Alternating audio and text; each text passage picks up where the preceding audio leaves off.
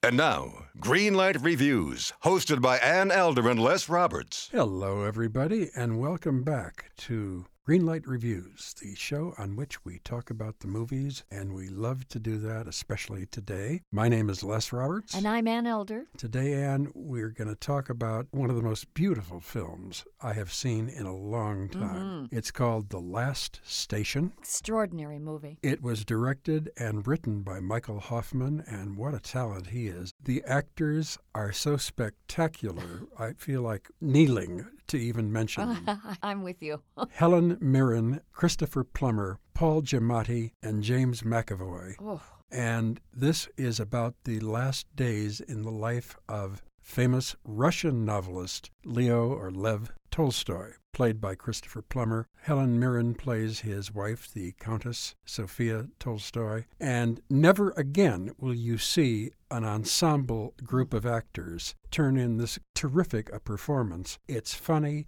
it's clever, it's touching, it's even sexy. and it's intelligent. Very, very intelligent. So, you know, we used to say about a certain kind of movie, usually one that comes from the British, we would say, oh, don't miss it. It's such a lovely film. It's the kind of picture that you book for a Sunday evening after you've had a really pleasurable dinner.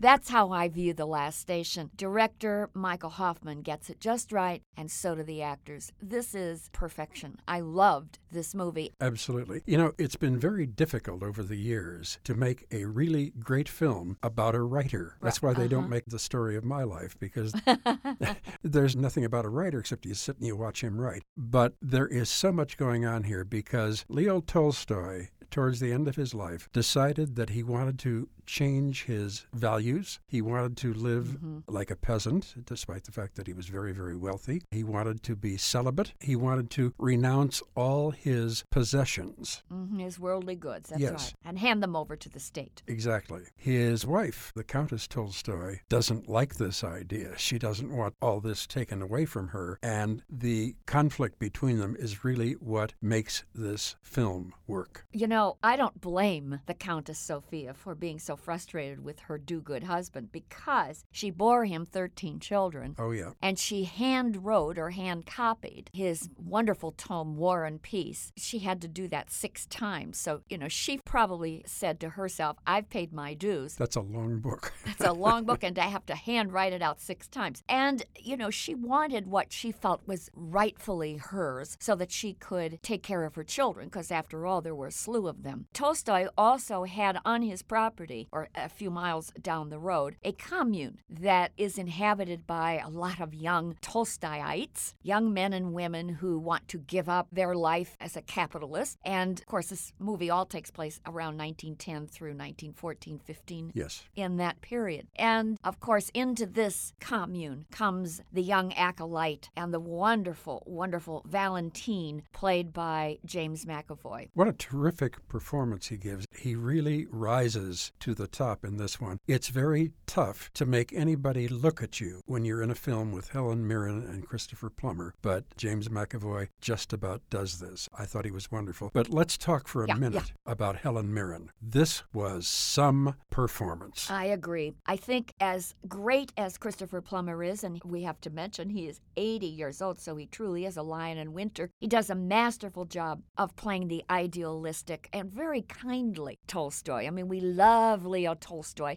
And in fact, part of the problem is that Helen Mirren's character has to share him with everybody, and she's a bit possessive, to put it mildly. Absolutely. And, you know, she's very controlling and she wants to be in her husband's presence all the time. And of course, he is a very popular novelist. I thought it was interesting because they were really uh, depicted as kind of a celebrity tabloid couple Absolutely. of the sure. time. And the press corps hanging out, waiting for last minute updates on his health towards the end of the movie. Sure. But Helen Mirren is absolutely brilliant as Sophia. And this was the part of a lifetime for this actress because this was a complicated, complex woman who shows you every single facet of her personality. And I might add, of a woman's persona. Absolutely. And my very favorite scene in this film, again, it's very romantic, it's very sexy. There are these two very elderly people. Well, they're 65 and up. Yes, They're not elderly.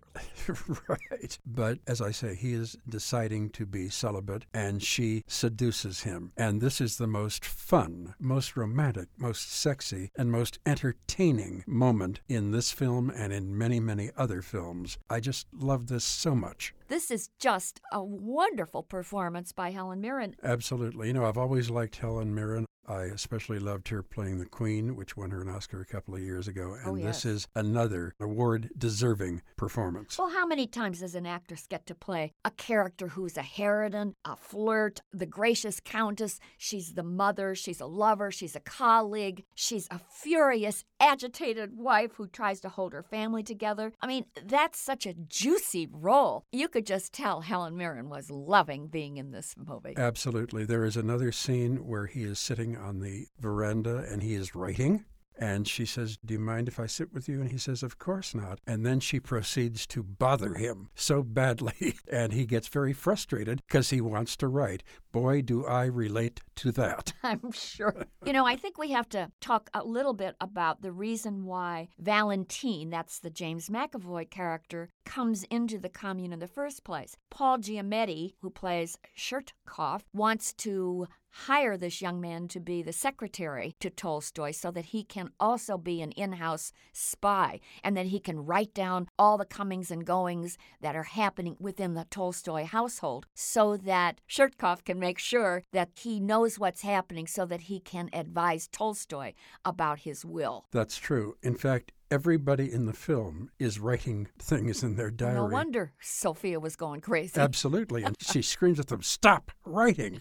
I don't blame her. They were scribbling and scratching on these pads. Yes. Every time you turned around, someone was writing down what she has just said or worn or done. And it's always something rather unflattering. So she just goes crazy and throws them all out and tries to take their pads and papers away. It's really a fabulous movie about two extremely passionate people. And I might might add, there's the sub story that goes on with the very luscious, sumptuous actress Kerry Condon, who plays Masha, and she becomes the lover to the very innocent Valentine. That's another wonderful plot line that's going on that I really thought helped anchor the picture. Definitely. And we cannot finish without mentioning Anne Marie Duff, who plays the kind of hard hearted and cruel daughter of the Tolstoys, Sasha Tolstoy. She's really quite wonderful in this role. I just want to say thank you to all those people who are responsible for this movie. You know, someone somewhere had the audacity to say, here's something of quality, let's make a film about it. And that takes a lot of courage in the day and age when our movies are dumb and dumber and they are pretty much informed by CGI and all the other kinds of special effects. Nothing against all of that, but it's wonderful to hear and see a movie that has real words with real people. And for that reason, Ann,